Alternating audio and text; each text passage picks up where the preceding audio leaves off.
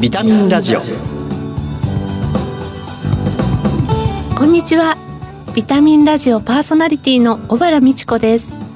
薬剤師として帝京平成大学薬学部そして日本ヘルスケア協会などで仕事をしています。この番組は健康をテーマに医療や健康に関わる専門家や著名人をゲストにお招きして明日の健康づくりのヒントになる元気を呼び込むお話を伺っています。リスナーの皆様にとってビタミン剤になるような番組を目指してまいります。今月は大好きなお声のあの方をゲストにお迎えできるということでとっても楽しみです。この後ご登場いただきます。そして番組の最後にはプレゼントをご用意しています。どうぞお楽しみに。ビタミンラジオ。この番組は命をつなぐサラヤ株式会社の提供でお送りします。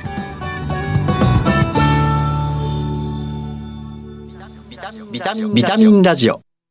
早速今月のゲストをご紹介いたします。元フジテレビアナウンサーでナレーターの近藤佐藤さんです。よろしくお願いいたします。よろしくお願いいたします。今月の特集テーマは健康維持のセルフケアです1回目の今日は自然体で過ごすためのセルフケアと題してお送りします。なお、感染予防対策でスタジオではパネル越しにお話を伺っていきたいと思います。新型コロナウイルスの感染拡大による休業や外出の自粛で定期的に髪を染めていたのをやめざるを得なくなった方も実は多いんじゃないかというふうに思っています。そこで今回は自然体でいるグレイヘアのお姿がとっても印象的な近藤里さんにお話を伺いたいと思います。よろしくお願いいたします。よろしくお願いします。まずはご略歴をご紹介します。岐阜県生まれ、日本大学芸術学部をご卒業後、1991年にフジテレビに入社されました。アナウンサーとして報道番組などをご担当され、情報番組のナレーションなども務められています。1998年からフリーに転校、ナレーターやコメンテーター、そして日本大学芸術学部の特任教授としてご活躍中と伺っています。早速ですが、40代後半から白髪染めをやめて、グレイヘアを選択されたというふうに伺ってるんですけれども、白髪を隠さないと決められたきっかけをぜひ教えてください。えー、隠しているということが自然だったんですよね、それまでは。ええ、あの、白髪は染めて当たり前。えー、まあ、いわゆる若作りをするのが当然だと思っていて、美容室にも、あ、白髪そろそろ染めましょうかって言って、まあ、30代の前半からですね。早かったですね。早かったんですよ。特にあの、フェイスラインというか、ちょうどおでこの、あの、頭、上のあたりですね、から白いのが結構目立ち始めて染めてたんですけど、えまあ、だんだんになんですけどね、隠すっていうことが自分にとって不自然だというふうにちょっと考え方が変わり始めたんですよ。ええ。なんでその自分のナチュラルな姿を隠さなきゃいけないんだろうっていう、これは誰が私に対して染めろという圧力をかけてるんだろうっていうことにふと思い立って、東日本大震災の時に防災用品をきちんと備えようという機運が高まった時に、なぜか私はそこに家庭でできる白髪染めの材料を入れようと思ったんですね。あの、それぐらい自分が白髪が出てきたら恥ずかしいとか、誰かに見られたら恥だというふうに思い込んでた。だから、ふっと客観的に見たときに、みんながその、例えば大きな災害なんかで、生きるか死ぬかの時にね、白髪染めてるか染めないかなんて関係ないですよ。命に関わりのないことなのに、えー、そこまで自分が精神的に追い込まれてたってことにショックを受け、そこで、あ、もうこんなことならば私にはもう必要ないなって思ったってのはあります。東日本大震災でこういろんな気づきが皆さんあるかと思うんですけれども、うんうんうん、そこに気づかれたっていうのはちょっと衝撃的でしたね。そうですか。はい、あの、まあ、もっと大変なこともたくさんあったと思うんですけども、やはりどこかで、その、自分らしさみたいなものを大切にする生き方って何だろうって、やっぱり多くの方の、えー、死や、えー、そういった災害に巻き込まれた現状を見て思った方すごく多いと思うんですよね。はい、その時に私自身は自分らしくあるためには、そのみんなと一緒にしなければならないとか、誰かに何かしろと言われたから、女らしさってこう、みたいな、その今までの価値観みたいなものが一気にこう見直すいい機会にはなりましたね。でもこう、白髪染めに頼らない髪の毛にする、そのきっかけはあったとしても、うん、移行期というかですね。はい。はい。なんかそのあたりって結構、なんかジレンマがあるんじゃないかと思うんですけど、はいはいはい、気持ちはどうだったんですか？あの、私は、幸運なことに、はい、いや、多少はありました。どうにかして、早く白髪を完璧にしてしまいたいという思いは多分誰でもあると思うんですよ。グレーヘアにしたい人は。なので、ちょっと茶色く、ベージュに染めつつやってみたりしたんですけれども、はい、父としてこれがね、やっぱり白髪が伸びてこないんですよ。なので、最後はもうきっぱり諦めて、なるべく短く切って、はい、本当にてっぺんから伸びてくるのをひたすら待ったっていうのが私のやり方なんですけど、ただ、今後は今もそうですけど、移行期をいかに自然に、こう、なだらかに、人にあんまりこうびっくりさせないようにするかっていうヘアケア用品みたいなものがどんどん今開発されているので、これからグレーヘアにしようと思う方は、私の時よりはるかにハードルは低くなってきてると思います。リハビリみたいなものは必要でしたね。ある程度白髪が伸びてきて、例えば街を歩いていると、ショーウィンドウに、ガラスに誰か知らないお年寄りが映ってるんですよ。はい、それが自分だっていうことに気づいたり、あとは電車の中で特に席を譲られるようになったりですね。そうなんですよ。自分がそのグレーヘアにしようというふうにポジティブに転換したつもりが社会的にネガティブな要素、はい、あるいは白髪イコール自分自身がお年寄りみたいなふうに思い込んでたっていうことが結構いろんなネガティブな要因として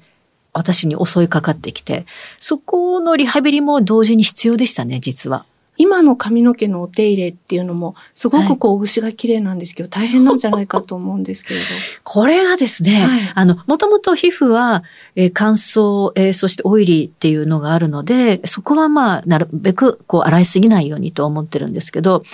パーマもかけないし、シャンプーもほどほどだし、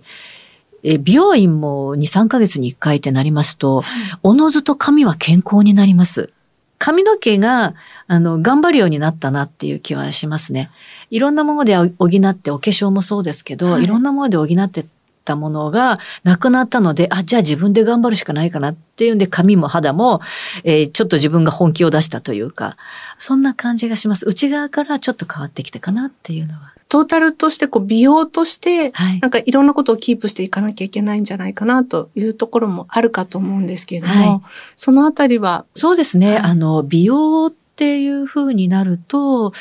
今の時代多様性ですから、あの、例えば体型とか、はい、例えば顔の丸さとか形とか目の大きさとか、そういったものに本当にこう20代の前半だった頃は、本当にこうあるべきというようなロールモデルがありましたね。ありました。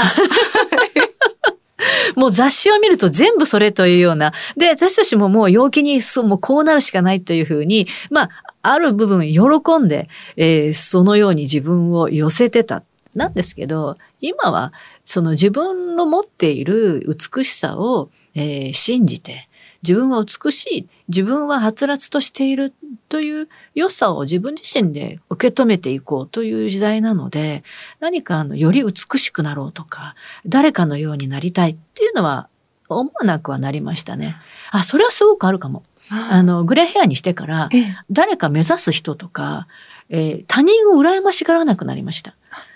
じゃあもう私は私っていう感じですか、はい、そうですね、結局私しかいないというか、どんなに頑張っても私なんですよ。そうですよね。いや、でもそこが結構伝わってきますね。そうですか。はい。はい。なので、あの、本当に素敵だなというふうに思うんですけれども。自分らしさっていうのは、その、どうやったらいけますかってよく聞かれるんですけどね。はいうん自分らしさってないんですよね。後からついてくるもので、例えばその10年後に10年前の自分を振り返って、あ、これが私で、これが私らしさであって、未来の自分らしさっていうのは、今日の一日、この一歩が作り出すものであって、違うと思うんですけど、私が、私、まあ芸能活動をしている身でありながら、グレーヘアにするときに、毎日自分に言い聞かせてた言葉っていうのがあって、人は自分が思うほど私のことを気にしてない。ああ。実際そうなんですよ。そうですよね。はい。あ、なんか今日こんなに髪の毛がこんなになっちゃってどうしようとかね。あ、この服ちょっと今日ダサいって思われたらどうしようって自分は思うんですけど、いや、そこまであなたのことをみんな注目せない。あの、自分のことを大好きな人とかね、恋愛中とかね、まあ別ですよ。はい、けれども世間一般、同じ車両に乗り合わせた赤の他人があなたのヘアスタイルをどこまで気にしますかっていうことですよね。なので、自分が一番心地いいとか、自分が幸せとか、まず最初に一番に考えてほしいのは、その、あなたの幸せ、あなたの心地よさだと思うんですね。人がどう見るかではなくて、自分が気持ちいい、自分が気に入ること、をしてほしい。だから私は白髪染めをやめようと思いましたね。なんかすっごいこう心に染みてくる言葉ですね。もうなんか勇気が湧いてきます。えーはい、自分が一番です。自分がちょっと俯瞰して今日一日心地よく過ごせる服は何だろうとか、お化粧は何だろうとか、しないということも選択肢だし、するということも選択肢なんですよね。その選択は自分が負っているという。はいなんかこう、老いに、まあ、向かっていくわけですけれども、うん、その大きなヒントになるような気がしますね。ありがとうございます。最近 YouTube も始められたというふうに伺ったんですけれども、ちょっと教えてください。ありがとうございます。え YouTube 里読むチャンネルというチャンネルを開設いたしまして、はい、その中で読むバラエティというテーマで、とにかくいろんなものを、あらゆるものを読んでいます。ニュース、朗読、それから、いわゆる視聴者の皆さんから、えー、寄せていただいたメッセージ、はい、会談、えとにかくですね、あらゆる読むという行為を、里読むチャンネルの中でチャレンジしてます。もうそれは、あの、結構回数重ねられてるんですよね。そうですね。はい、あの、かなり頻繁にアップしてますので、はい、新しいものをどんどんあの皆さんにお届けできると思っています。ニュースも、あの、速報性大事だというふうに言われてますけれども、はい、みんなが心が温まるような、温かいニュースを集めて、あの、お送りしているので、はい、人と会話をするのが難しい時とかもね、はい、あの、これからまだ第7波とか言われてますので、そういう時にちょっと聞いてほっこりしていただきたいですね。そうですね。で、チャンネルに、あの、皆さんの読んでほしいもの、えー、ご自身が書いたものですとか、メッセージを送っていただければ、私が番組内で読みますので、あら、ぜひお送りいただきたいと思います。はい、番組を聞いている皆さん、ぜひ YouTube の方、近藤佐藤さんの YouTube の方にご登録をお願いしたいと思います。ありがとうございます。はい。ゲストは元フジテレビアナウンサーでナレーターの近藤佐藤さんでした。貴重なお話をありがとうございました。ありがとうございました。近藤さんには来週もご登場いただきます。では、ここで健康や衛生、環境に関して役に立つ生活情報をお伝えします。ビタミンラジオプラス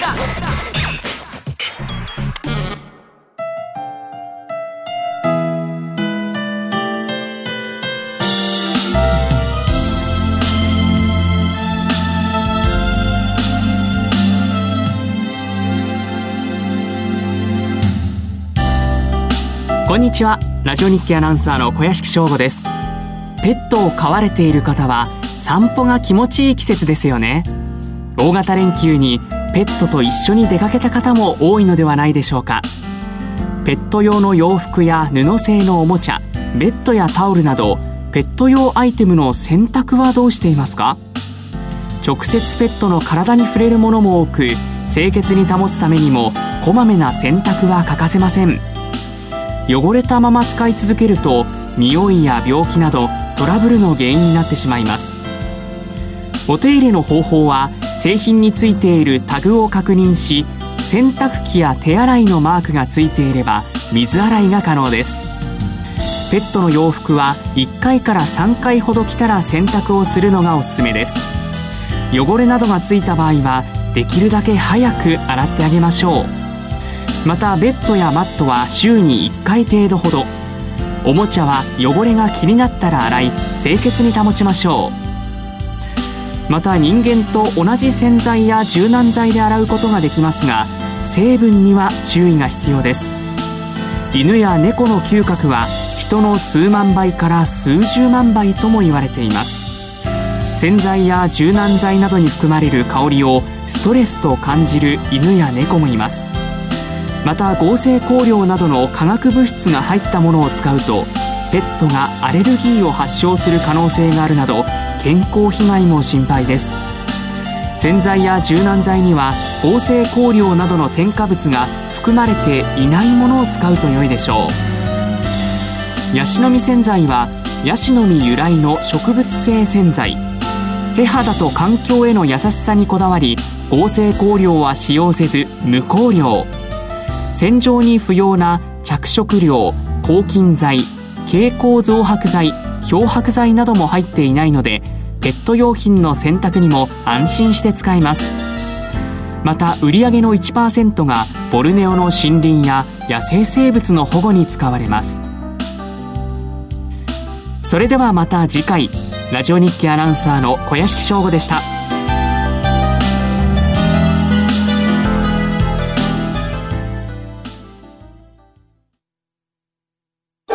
あなたの知らない皿や衛星の皿やあなたの知らない皿や環境の皿やあなたの知らない皿や健康の皿やみんなのため。地球のため。日本で。世界で。あんな場所で。こんな場所で。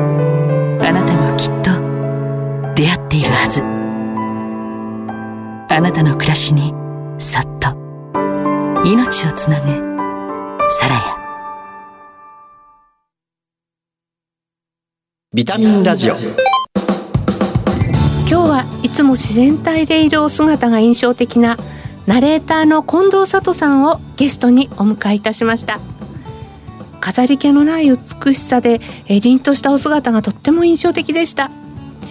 里読むという YouTube ぜひ皆さんチェックしてみてください。ここで番組からプレゼントのお知らせです。今月のプレゼントは手肌と地球に優しいヤシの実洗剤とカロリーゼロの自然派甘味料ラカント S そして新感覚の手指消毒ローションアルソフト携帯用の3点セットになります。抽選で5名様に差し上げます。ご希望の方番組のサイトからご応募ください。締め切りは5月20日です。